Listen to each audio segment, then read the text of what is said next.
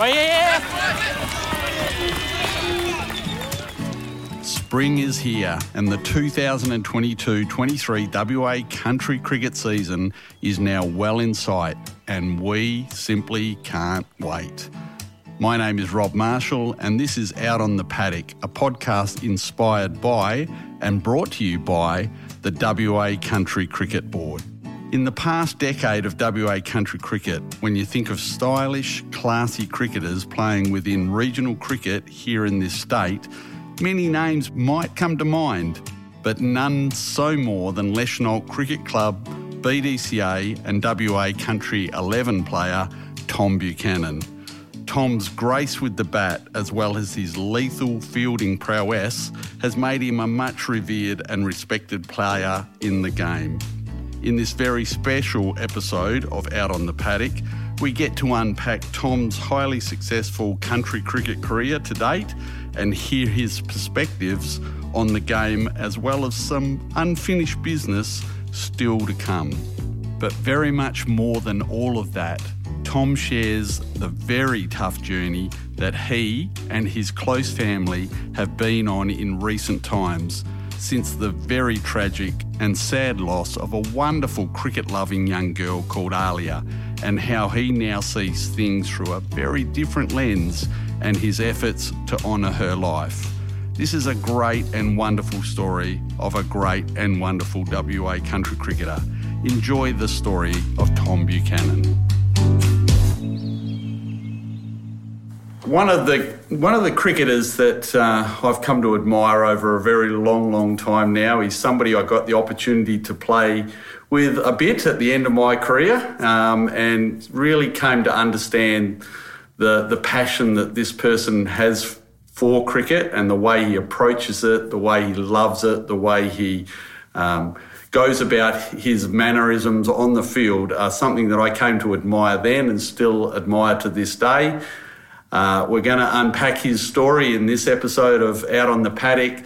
And it's a story that's not just about a cricket journey. It's a, it's a journey that I think you're going to really engage with in a different way, perhaps to what we have with some of the other episodes that we've had so far. But Tom Buchanan, welcome to Out on the Paddock. Yeah, thanks for having me, Rob. Um, I did say on the phone the other week that I was quite humbled to get the phone call and asked to come on. So I've been listening to the work you've been doing and thoroughly enjoying it. So, yeah, really appreciate you having me on.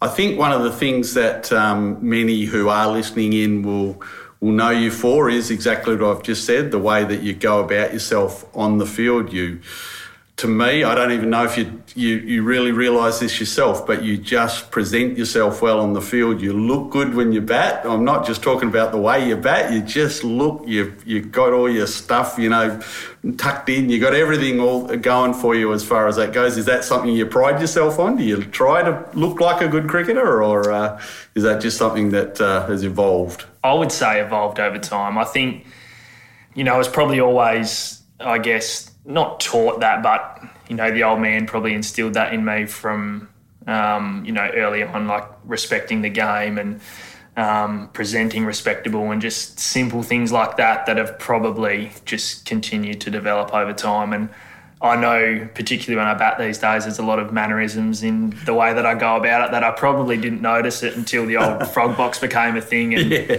and you might see the odd video here and there and realise, yeah, that it's probably quite unique the way I go about it. But I certainly don't think of that from the outside until, yeah, I actually see it in person. Well, I can well remember my dad growing up uh, instilling in me that, uh, I remember him saying to me quite early on in the piece, Rob, if you can't be a good cricketer, at least look like a cricketer. So he uh, he definitely did that. I think you've mastered both, by the way. You uh, not only look good as a cricketer, but you are a good cricketer. Um, you, you just mentioned your dad, and um, so if you sort of go back, we've done this with with a few guests on the podcast. If you go back, was there was it dad that sort of put a cricket bat in your hand for the first time, or where where where did your cricket career sort of kick off? Yeah, it definitely would have been dad. Um, my earliest memories are probably backyard cricket at things like Christmas and yeah. and things like that with my cousins and. Um, you know they were they were great times. I used to love playing backyard cricket, um, but in terms of an on-field thing, it certainly would have been Dad. Dad played cricket as well, and he was a, a wicket-keeper batsman, and um, quite good from what I've from what I've heard. Um, and his old man um, Bill Buchanan, who a lot of people around Bunbury area would probably know the name as well. So certainly was always in my blood to play cricket. Um, there's been a few sports that I've I've tried most sports to be honest, but cricket's the one that's you know been there throughout. So certainly have a, a passion go, passion for it, and it yeah I think the old man's the one that I need to pat on the back for that. I can absolutely assure you, I played a bit bit of cricket with and against your dad over the journey, even as recent times as some Masters matches, and he still got it. I mean, he, absolutely, he makes uh, most of us uh, feel totally embarrassed about how good he looks. I mean, man, for somebody of his age, he's uh, he's still the best looking rooster going around, in my opinion. But just saying, I'm yeah. sure your, I'm sure your mum uh, probably feels the same. Yeah, and oh, I can remember only maybe a handful of years ago when he'd play the odd B or C grade game and just yeah he'd make not out every week. Yeah, yeah. I used to have blokes chirping me about my old man being a better bat than me and making these not out, saying he's too good for C grade and too good for B grade. But he, he's um hopefully he'll play a bit of Masters this year and we'll see him back in the whites. It'd be nice. It would be good. It's been been a pleasure to play with him over the journey. I must must tell you.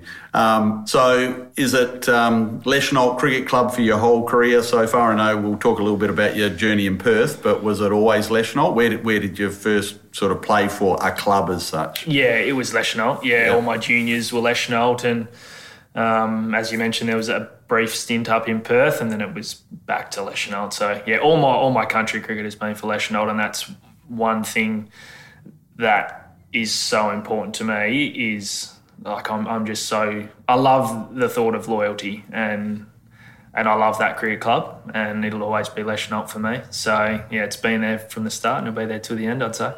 So Leschenault Cricket Club has sort of evolved oh, um, in a couple of ways. Uh, I, I, actually played for Leschenault back in the 1990s in the BDCA, and then there was a period of time where Leschenault cricket club, certainly as a senior club, didn't have a, a, presence just for a short period of time. And then there was a, a, a sort of a, groundswell of juniors that came through, and it's it's out of that crop of the late '90s, um, from my understanding that. And you, that's about the time you started to get involved. Uh, involved, I'm guessing. Yeah, my before that stint in Perth, um, yeah, my memories were, you know, I was the real young kid coming through playing with, you know, your Mick Newmans, your Dave Newmans, um, your Brody Daggers, and these were the gun that had like an absolute jet. Was a C grade side, then it was a B grade side, and I was the young fella batting at six or seven, just you know, getting a gig here and there and having a bit of fun. Um, but yeah, they were certainly um, that's when it really started to kick off, and I was probably too young to really. I don't have a lot of memories. Like I said, I don't recall a lot of the games. Remember making a few runs here and there, but it wasn't until I went to Perth and then come back that I really started to, I guess, um, you know, have a have a true sense of of the club and being a, a big part of the club and a leader of the club. It wasn't until I come back from that Perth stint. Yeah. So what we've talked about this with a couple of guests previously, a couple of um, guys who did flirt with going to Perth and, and had a bit of a uh, you know run up there. Was there any reasons why you didn't sort of feel that that was where you wanted to land? Uh, was it was it cricket or was it other things that mm, sort of determined? It that? was it was work for me and yeah. the, and the travel. I um as most people would know, most people listening to this podcast, I think yep. I'm, I'm, the horse guy. You know, yeah. work, yeah, with we'll horses, talk about that. We'll get into work that. with horses, train horses, yeah. like a pu- bit of you know having a punt and things like that. And for me, it, it was simply like I just love my horses and.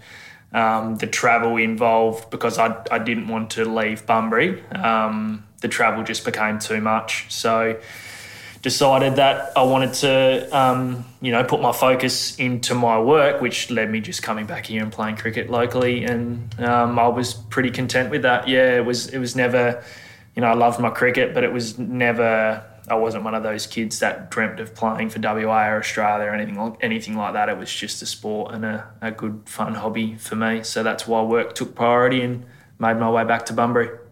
One, one of the conversations that we're certainly having um, at WA Country Cricket Board level at the moment is is the importance of of trying to keep opportunity available for country cricketers, whether that be uh, male, female, young, older, to be able to still make their platform wide. In other words, be able to say, the, the cricket I'm playing is the very best cricket I'm playing, and I'm loving the fact that I've got that opportunity. So, obviously, from a country perspective, we we have the WA Country 11, the WA Country Colts, uh, the, the Country 11 now for the for the women.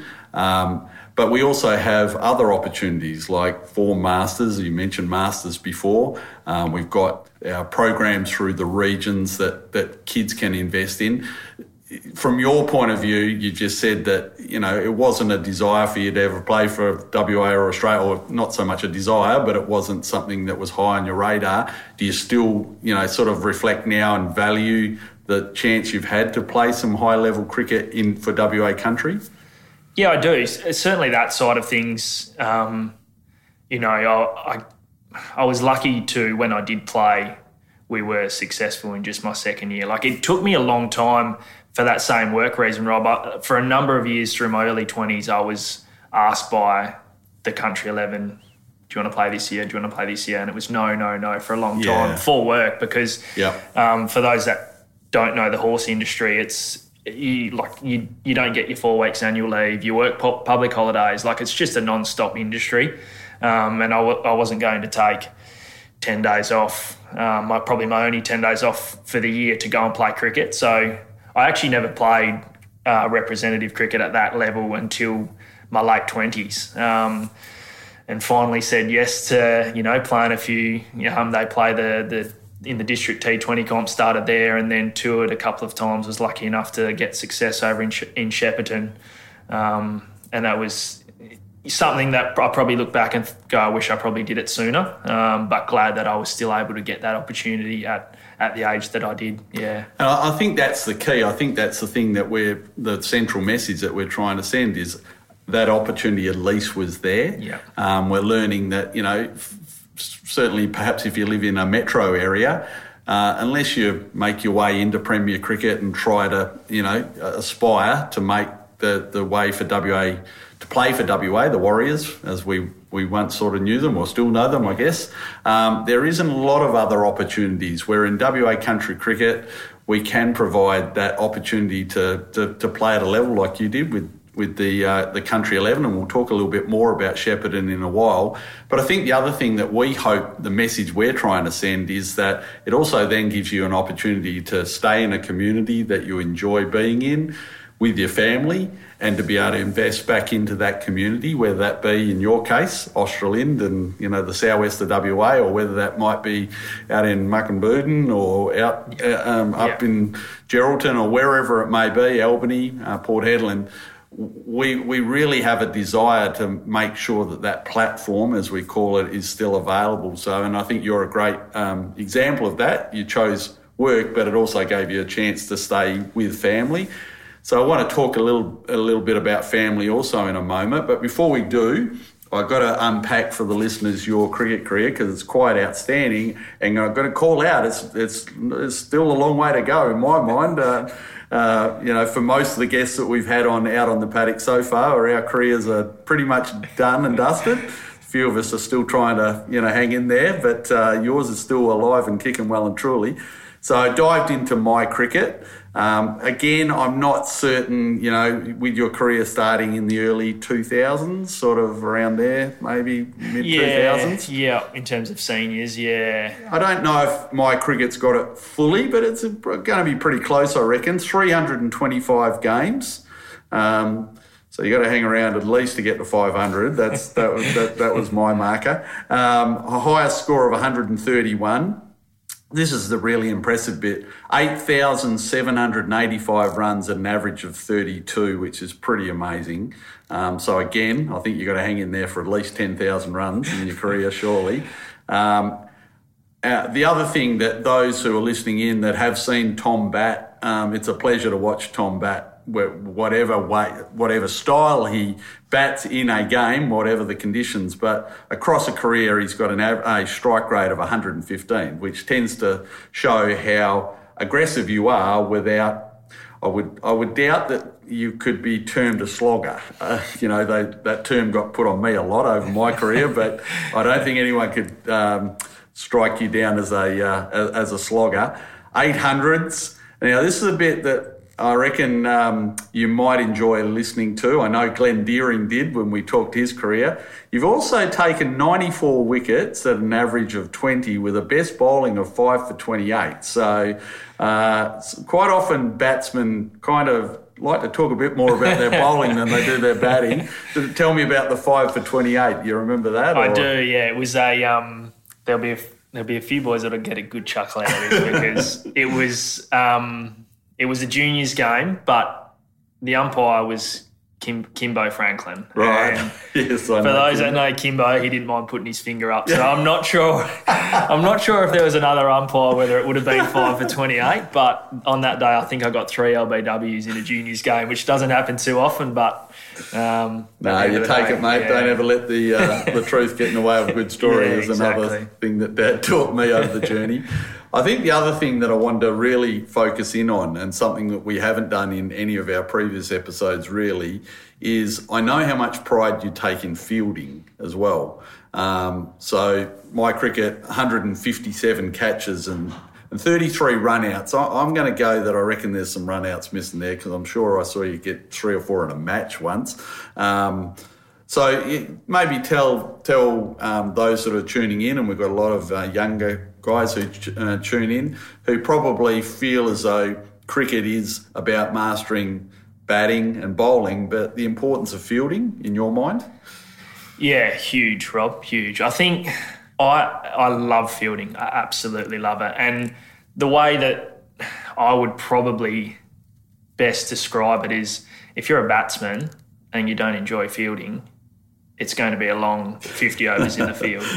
So, like, I've always loved my fielding. I pride myself on my fielding. I put a hell of a lot of work into it. Um, obviously, lucky that I've always been reasonably good hand eye with ball. So, it's come reasonably naturally. Um, but yeah, fielding's something that, that I really aspire to be the best at. Mm. Um, and unfortunately, over the years now, early 30s, my shoulder is no longer what it once was. But yep. that doesn't mean I'm not going to catch every ball that comes to me or stop every ball that tries to go past me because I still, yeah, to me, fielding is, is a crucial element of the game. Um, and it's something that I thoroughly enjoy doing and putting work into. And I would recommend, yeah, the kids to um, put as much work into it as they can because it can also turn a game because we've seen how important runouts can be or a catch that wouldn't normally get taken can turn a game on its head. So, mm.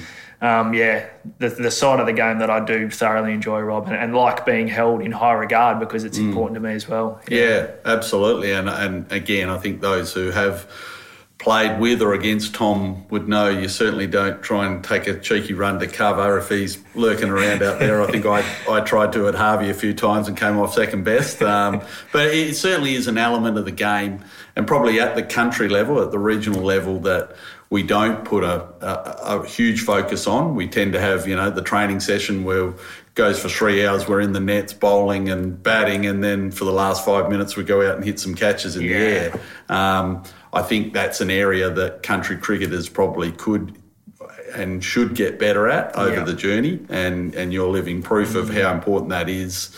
Um, and and you know there has been some exceptional cricketers, no doubt, through your your uh, career that are good in the field, and you know, we talked about, you, or you mentioned Shepparton, and, and I'll, I'll, probably come back to that in a moment. But I think my memories, having been there for some of that, was you had a team that was just exceptional in the field and turned yeah. games because of that. Yeah. So I think we um, we recognise that uh, a career sometimes is defined by how many runs and how many wickets you've taken, but I think you can proudly look at your career so far and look at those 157 catches and 33 runouts and go, yeah, that that's just as important as 8,785 runs. Yeah. Um, and I've always thought I'd, I'd almost choose a direct hit run out over 100 in terms of the feeling, Rob. Like, there's not much better than throwing the stumps down and the t- and the boys get around you. It gets the yeah. team up and about, doesn't yeah. it? It and changes I, yeah, the game. It does. Yeah. So, um, Yep. fielding's, yeah, it's great. And Yep. Yep. No, I'm I'm pleased that um, we've had the opportunity to unpack that because there is way too much emphasis sometimes on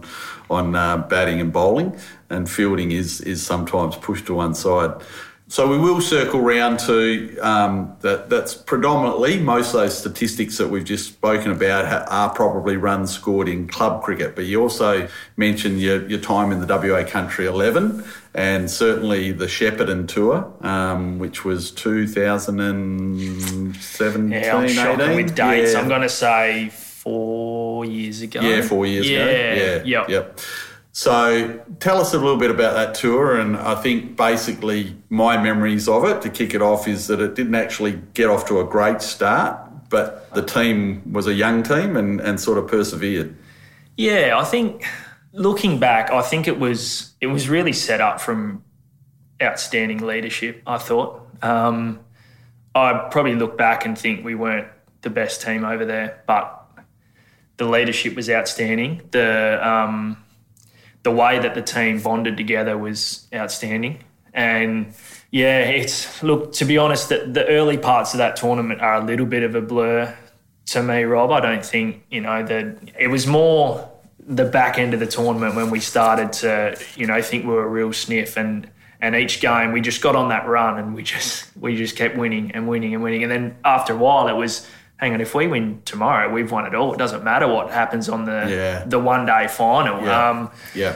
and it just yeah like i said it was just a great bunch of guys that got on so well um, and edo and hutch driving that team was was outstanding and we all just we all bonded and we played for each other and and we just kept getting the results and like you can just you know what that that impact has on a team when everyone's committed and working towards the same goal everyone's selfless um, and it has, has that drive to succeed um, because I felt like the year before there was I can't really recall how many of us did the year before that I did in Geraldton, and Yeah. it was it was disappointing. And I just thought we didn't represent WA the way that we should have. So to go back the next year and do what we did was pretty special. I thought. So, for context, for those who, who are tuning in and, and don't um, sort of know the history of those couple of years, um, the the country, the Australian Country Cricket Championships were held in Geraldton, and that was uh, um, 2018. Yeah, okay. 2018, and um,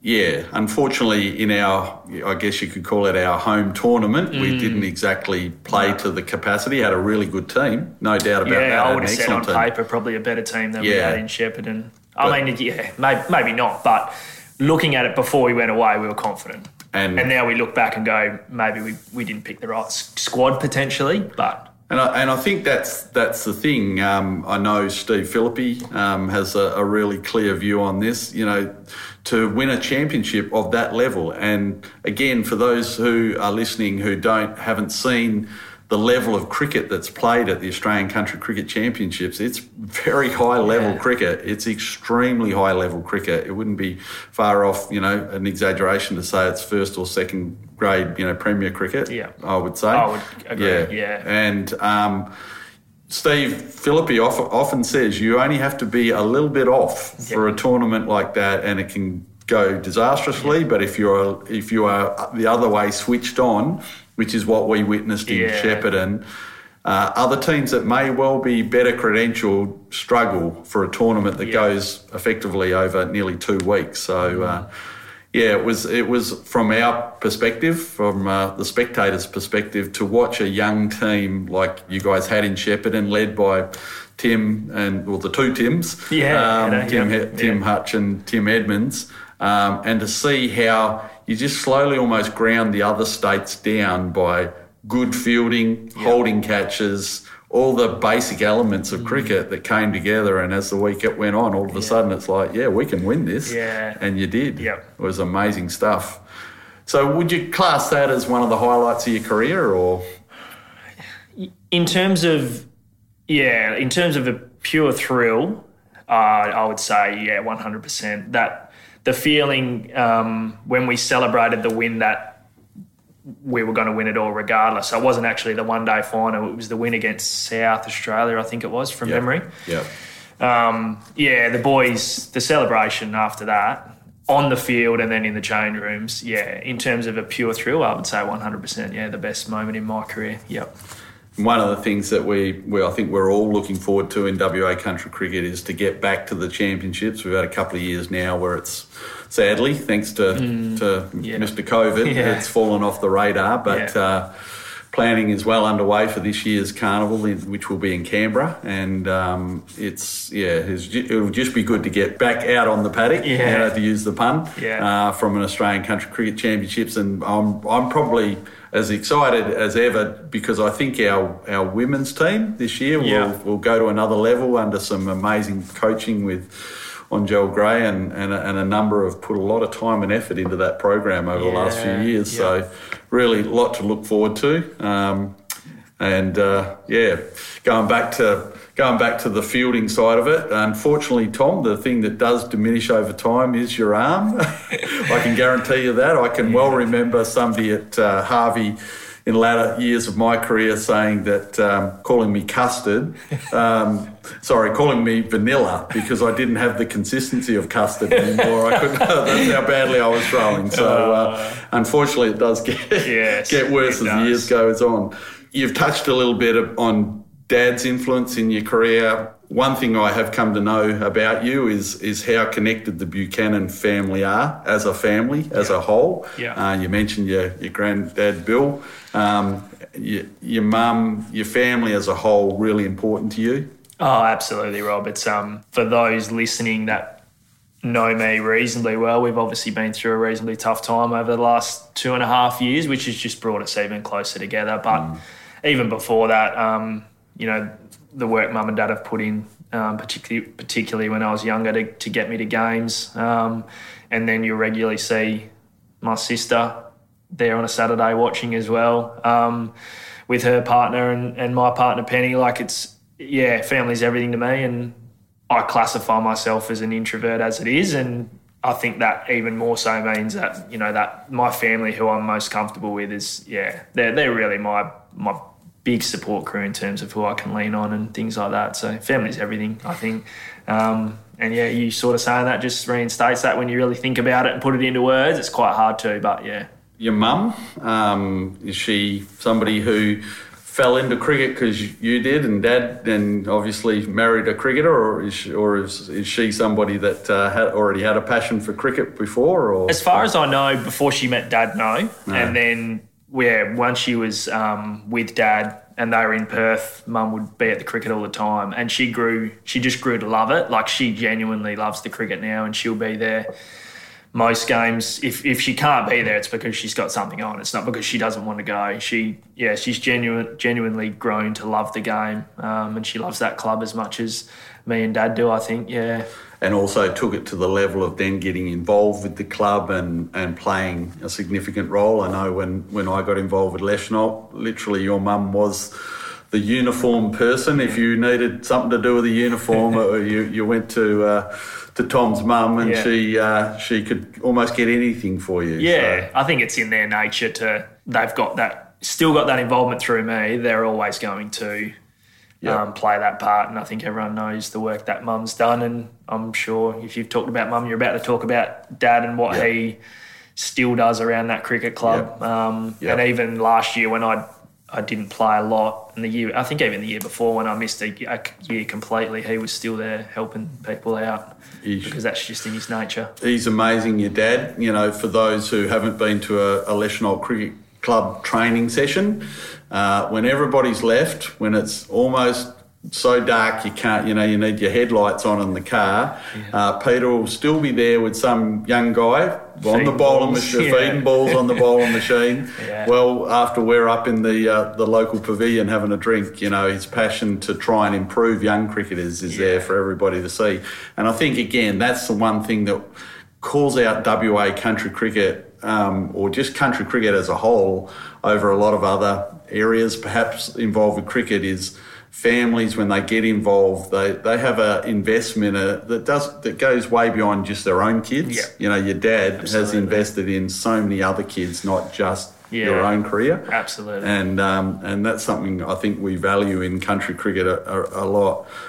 When it comes to um, the the family, are you are you able to share a bit with us? We, recently, you've you've suffered a loss in the family. Um, your, your, your sister and your brother-in-law have been through some really tough times, and we'll call it out now. Tom's um, got a ride that you do now to raise money for a charity that I'll get you to to unpack in a moment. Yeah. Um, but do you want to tell us a little bit about your niece Ahlia and um, and sort of what happened there with Ahlia? Yeah, so Ahlia, she passed away to um, a rare children's cancer. It's a, an aggressive brain tumour called diffuse intrinsic pontine glioma. So uh, Ahlia was diagnosed with that in June of 2020 when she was seven years old, and she passed away only five months later. So that's how aggressive this tumour is. Um, she celebrated her seventh birthday um, early June. Um,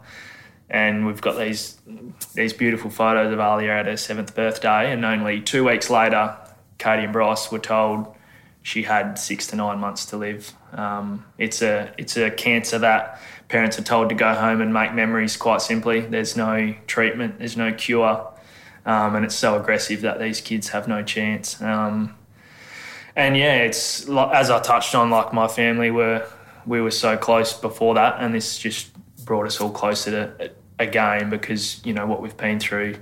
We've just been leaning on each other for support over the past 18 months now since Ali's been gone. Um, and yeah, it's been, it's, yeah, it's horrible. Oh, sorry for the listeners, but like grief is such a, it's such a difficult emotion that no one really understands a lot about and no one really understands how to approach it. And um, yeah, so I've really, me being the person that I am, um, yeah, I've really dedicated a large portion of my life to give help to give these families who are faced with this sort of diagnosis in the future, give them some hope because my family was given no hope. Ali was given no hope. Um, and for a seven year old, that's just, it's not right, Rob. Like it's, No.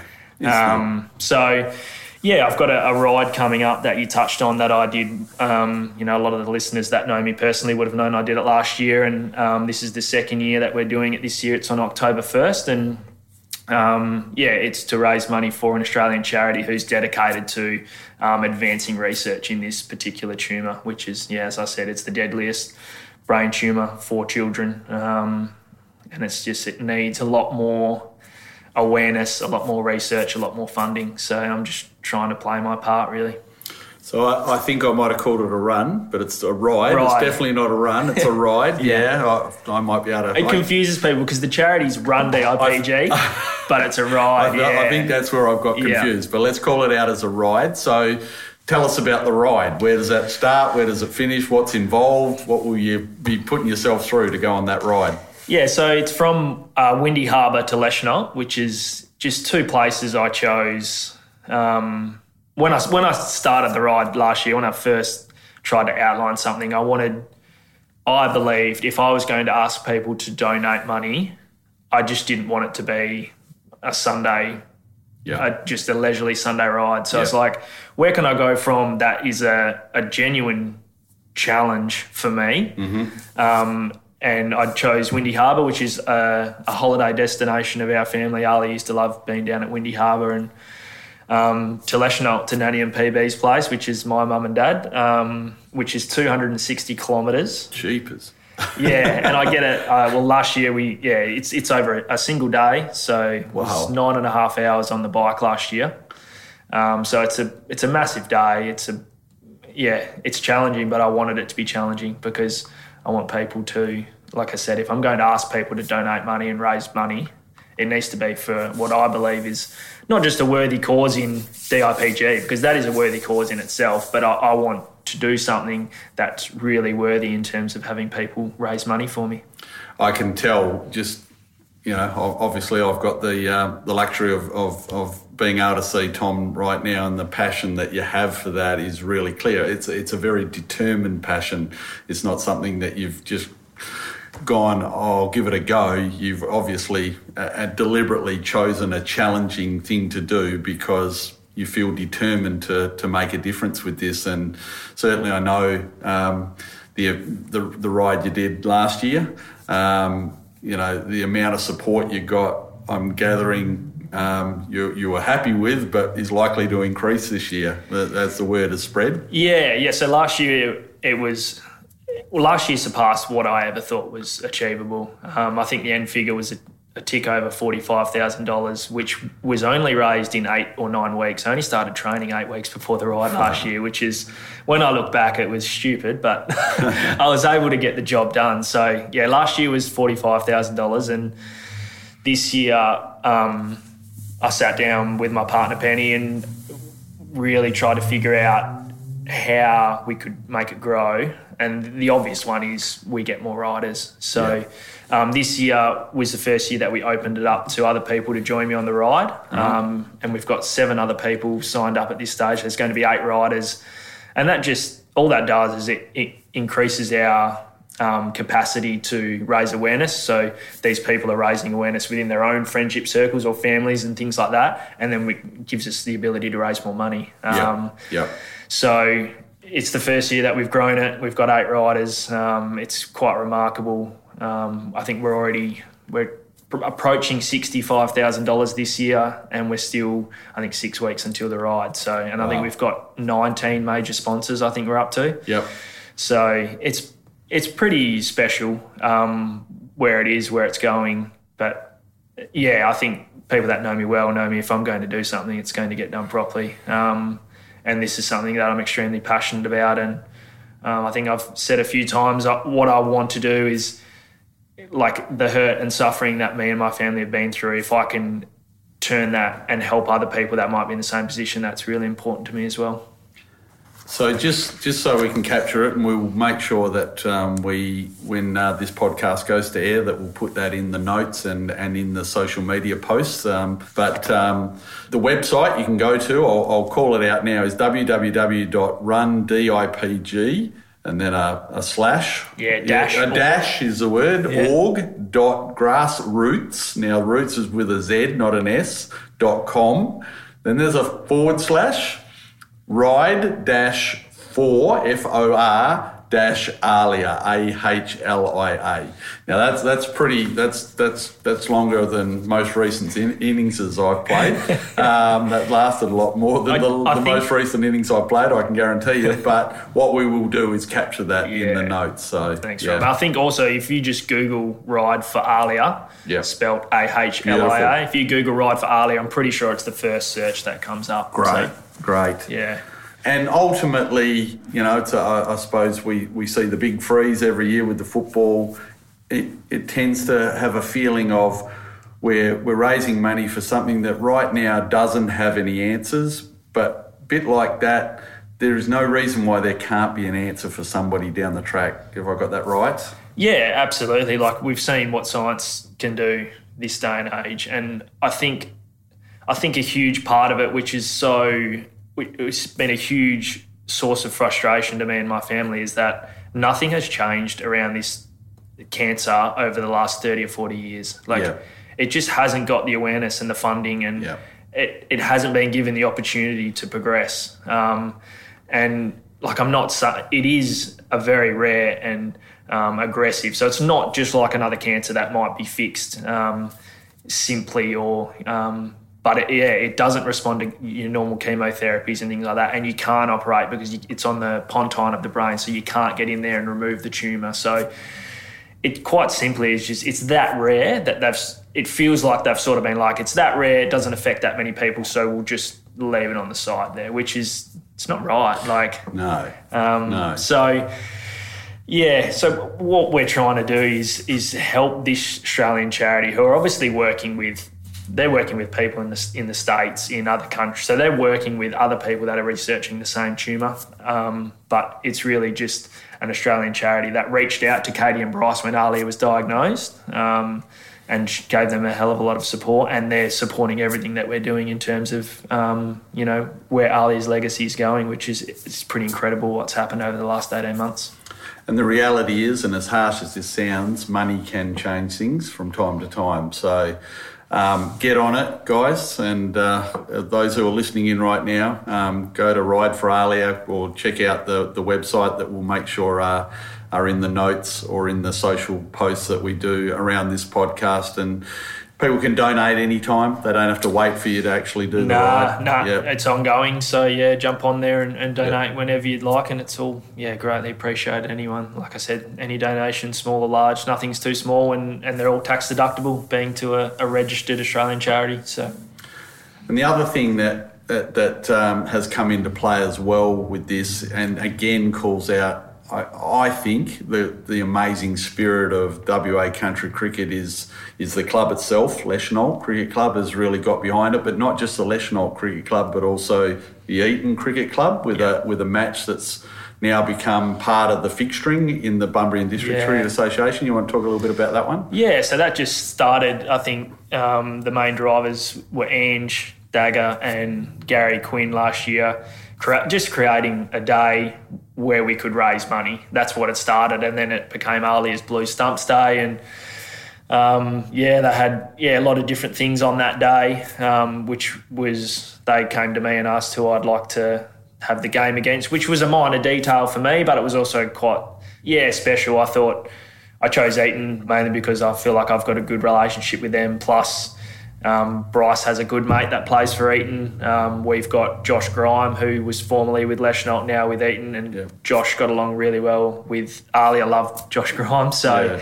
it was just little things like that that made us choose Eaton. But I think it's worth mentioning that while it was Leschenault versus Eaton, there was I think every A grade game yeah. got behind it last year and raised yep. some money. Yep. Um, and I think this year it's they're push, they're sounding like it might be Ali's round, not just Ahlia's game, which is as you said, it speaks to the community. Um, and at the end of the day, we might be rivals on the field, but off the field, there's a hell of a lot of good mates of mine that play for other clubs that are obviously seeing what's happened, what we're going through, and are supporting that. It's pretty special. I got to tell those who are, are tuning in, there were events happening in the lead up to that game that were just crazy. There were caps being auctioned off that were bringing prices that just I couldn't believe yeah. what I was seeing. You know, but well, I could believe what I was seeing because again, like you just mentioned, it just calls out the the generosity of yeah. country people. Yeah, I, I, think. And look, you know, and we're not just saying country people. I'm sure you're getting uh, donations from all around uh, Western Australia, whether that be in the metro area or country.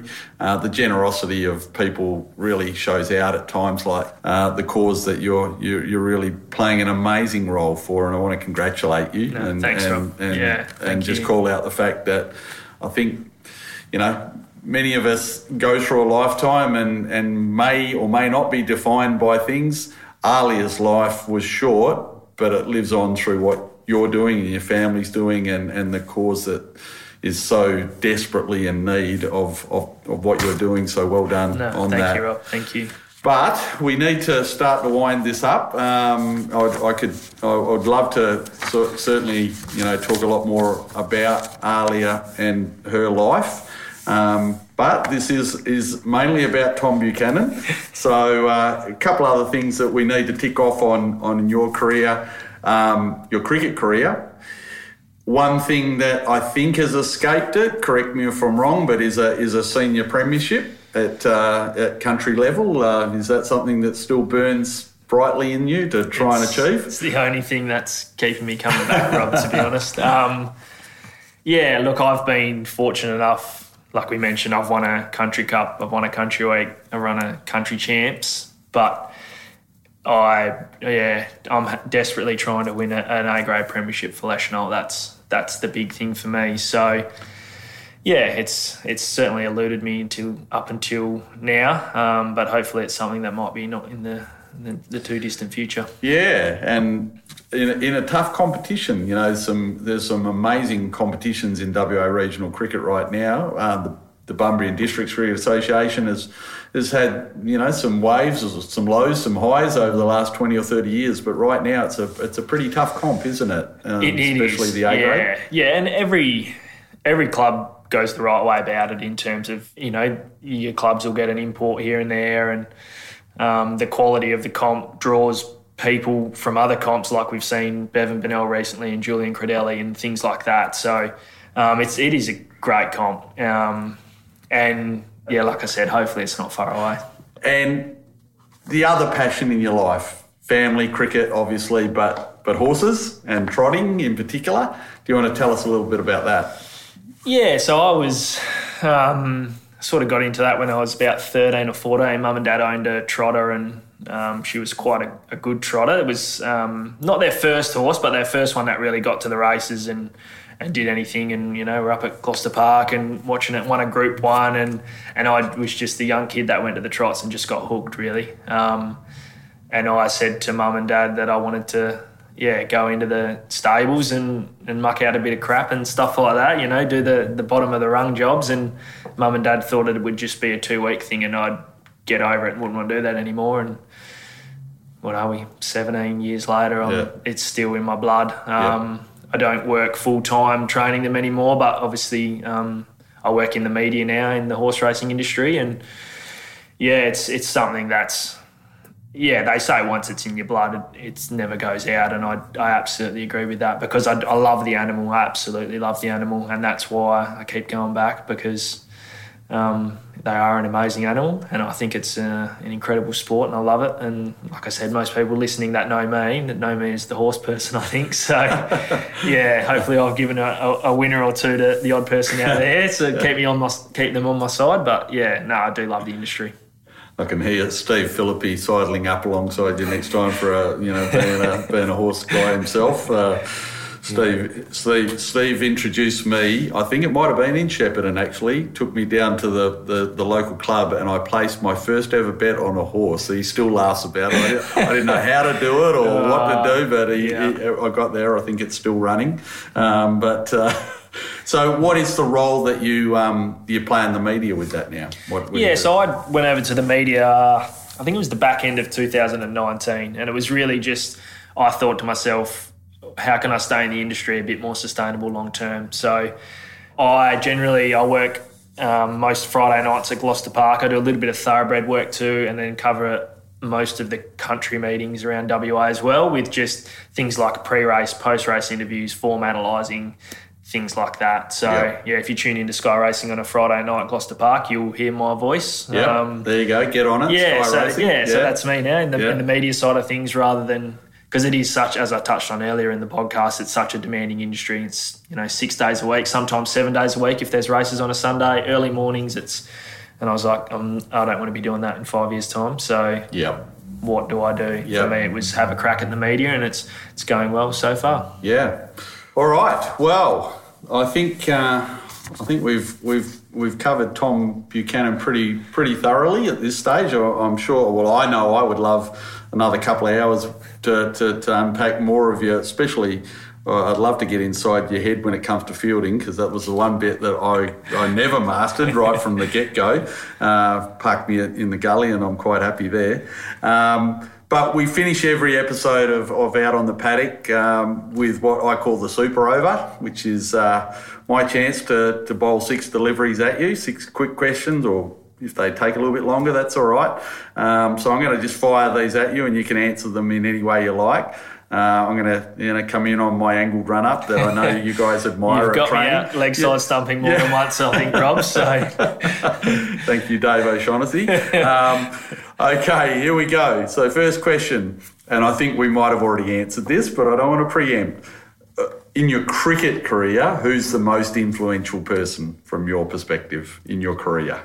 Yeah, certainly. Certainly, number one is Dad. Yeah. Um, I think it's yeah, I can't ever recall a time where I said, Dad, do you want to come feed me some balls on the bowling machine? And he said no. Like mm. he's always been there. Um, whenever I've asked for something, needed something, he's been unequivocally, yeah, the most influential. Um, I think I do want to give a special mention without, I know you said one, but obviously need to mes- mention mum for all the travel she's yep. done and the support as well. But the one that also deserves a mention is probably Brett Whitaker.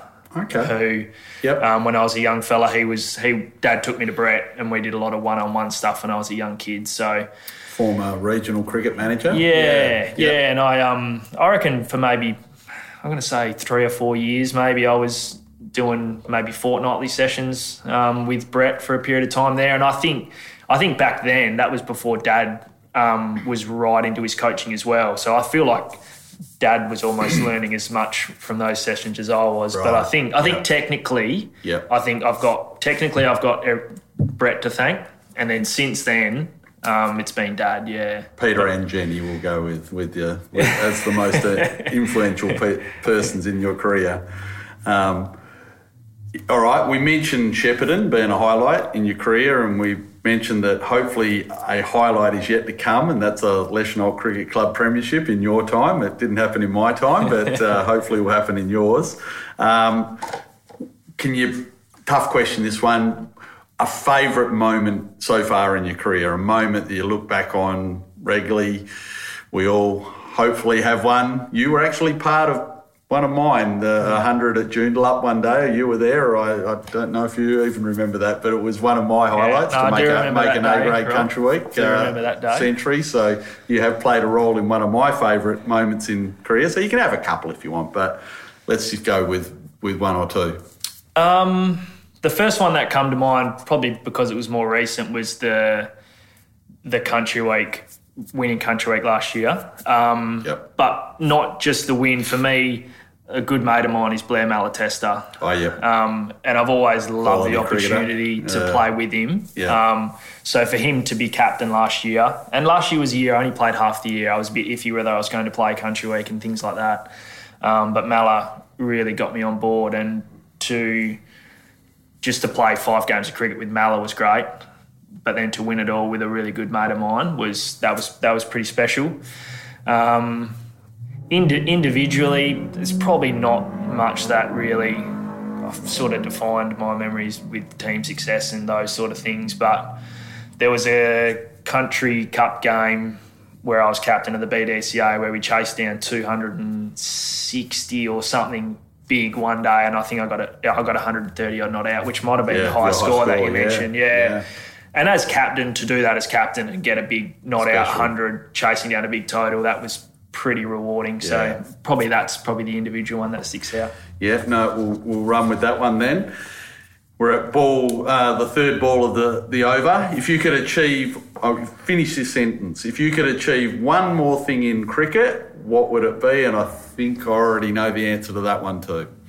Yeah, it's a A grade premiership for Leschenault. Yep. All right, so those listening in, uh, you know, watch out this season. Leschenault are, uh, are, are going to go hard, I reckon. you mentioned Blair Malatesta, Collie are, uh, putting themselves back into A grade, I believe, this I year. I have or, heard. I'm not. Yeah. I haven't had it confirmed, but I have heard that rumor. So there's a rumor. So yeah. Blair being a, an absolute quality cricketer, uh, I'm sure he'll be up for the fight if they come up against Leschenault. Yeah. I mentioned about your style right at the start of this when it comes to cricket, and I was referring to just the way you present yourself on the field. But I've got to say, I, you know, I've been, uh, you know, the uh, an administrator on tour when you've been away. You're also pretty well known as being fairly stylish when it comes to the off-field clothing as well. So, ball four, ball number four has been put up by a number of your mates.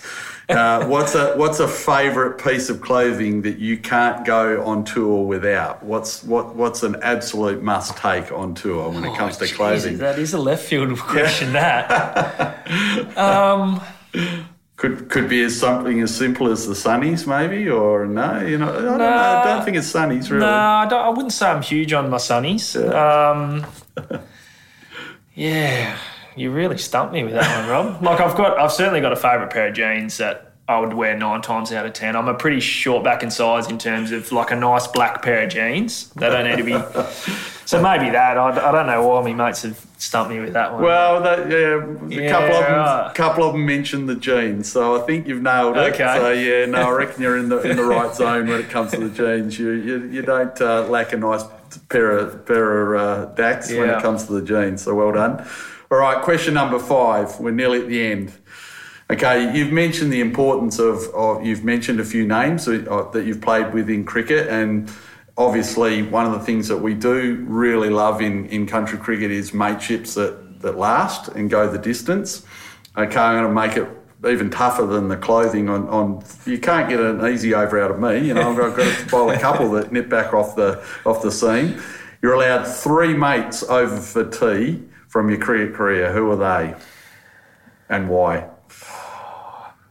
First one uh, is is I'll say Malla. Yeah. For reasons I've already mentioned, we yeah we're just good mates, um, and I think yeah winning country last year probably enhanced that bond a little bit more. Um, so I'll have to choose Malla. Second one, Nathan Crosby. Um, Nath and I, yeah, we just we just became very good mates very, very quickly. Um, and he invited me to his wedding about three months after we met. And wow. um, we obviously won on Shepparton together, and Yep. we're still, yeah, chat regularly. And Yep. he's just become a really, really good mate. who- Quality cricketer too. Oh, absolutely, and he'll let you know about it as Yeah. well. So he, he actually, you enjoy this. He actually hit me for six over long on one one day at Country Week when I was bowling to him, and I've never ever heard the end of it. So hopefully he doesn't talk about that at the dinner. Um, but yeah, Nate's just a really good mate. Um, and the third one,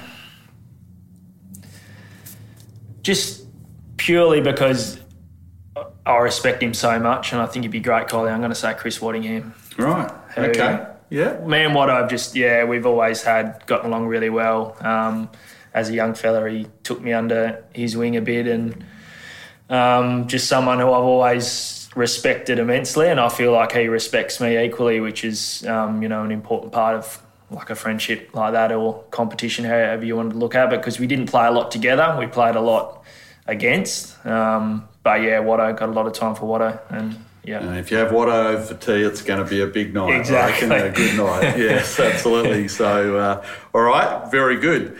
Last question, and this is the ultimate question. Um, a lot of people listening to this podcast have, have commented to me during the, the, the, the, the time we've been running this podcast that uh, it sounds a little bit like uh, another podcast that's out there, and I'll unashamedly admit that uh, I have raped and pillaged a bit from the Howie games, okay? And uh, he's, uh, he's certainly somebody I've, I've got to know a little bit over the journey as Howie. And uh, he, he rates this as the most important question that you can possibly ask in a podcast. And that is you've got your three mates over for tea, okay? You've ordered the pizzas in. Does the ham have the ham pizza have pineapple on it as well, or pi- no pineapple? No pineapple. Oh, okay, No right. pineapple on my pizza, Rob. Okay, well, that's clearly why, you, why you haven't got me over for tea because I'm a big pineapple on pizza Nah, man. no. Nah, did, not not happening for you. Nah, not No, for no. me, Rob. Okay, Nah. so Pine- what, what is? pineapple as a fruit, Yeah. as a juice, yeah, outstanding, but not on my pizza. It's an amazing question. I talked to Howie Yeah. about this when I had, had a little bit of time with him. Divides people? It divides people. It totally divides people. He said, you know, Rob, if you want to ask a question that will absolutely polarise, ask about pineapple on a pizza. Yeah. So there you go. Tom, it's been an absolute pleasure. Um, your, your story, your cricket story is amazing, but I think I think the thing that uh, hopefully people will take out of this particular episode is is um, Ahlia and the life that's been and and gone, but still can live on through what you're doing as the, the uncle and, and your family, the tight connections that your family have always had, but continue to have. What you what you're doing there is is simply amazing. Really wanted to get you on the on the on the podcast to not only promote that, but to honour you for what you're doing and to just call out simply that you know in in our country cricket community we've got some amazing people and and you're one of them and I want to congratulate you on what you're doing and mate fingers crossed somewhere in that future not too down far down the track there will be a a, a few nights celebrating a Leschenault Cricket Club uh, premiership Yeah, no, thank you, Rob. Thank you so much for having me on. It's been a pleasure. And when I got the phone call last week, I've been looking forward to it ever since. So um, I just do want to say, while I'm absolutely looking forward to a premiership that one day may come, I think with what I've been through, we, it certainly puts things into perspective that if I don't win one, it's okay because it's just a sport. Um, and I think the best thing we get out of it is our mates and our teammates. And um, yeah, and as I said, thanks for having me on, and hopefully a few boys sitting at home listening to this enjoyed it. Um, and yeah, really appreciate the work that you're doing with the podcast, and as I said, for having me on. So thank you. good on you Tom Thanks, Rob. Cheers. Thank you, Tom, for sharing your amazing country cricket journey with us in this episode of Out on the Paddock. We certainly wish you all the best for the remainder of your career and for that unfinished business at Leschenault. We also wish you all the very best for your ride for Ahlia on October the 1st this year. For those listening who would like to donate to Run DIPG and Tom's Ride, please email rideforahlia at outlook.com. That's R I D E F O R A H L I A at outlook.com and details will be returned to you. Alternatively, jump onto the WA Country Cricket Board Facebook site where details of Tom's ride and a barcode that you can scan can be found. In our next episode of Out on the Paddock, we will be bringing you all the news and important dates in WA country cricket for you to be aware of for season 2022 23 and long live WA country cricket.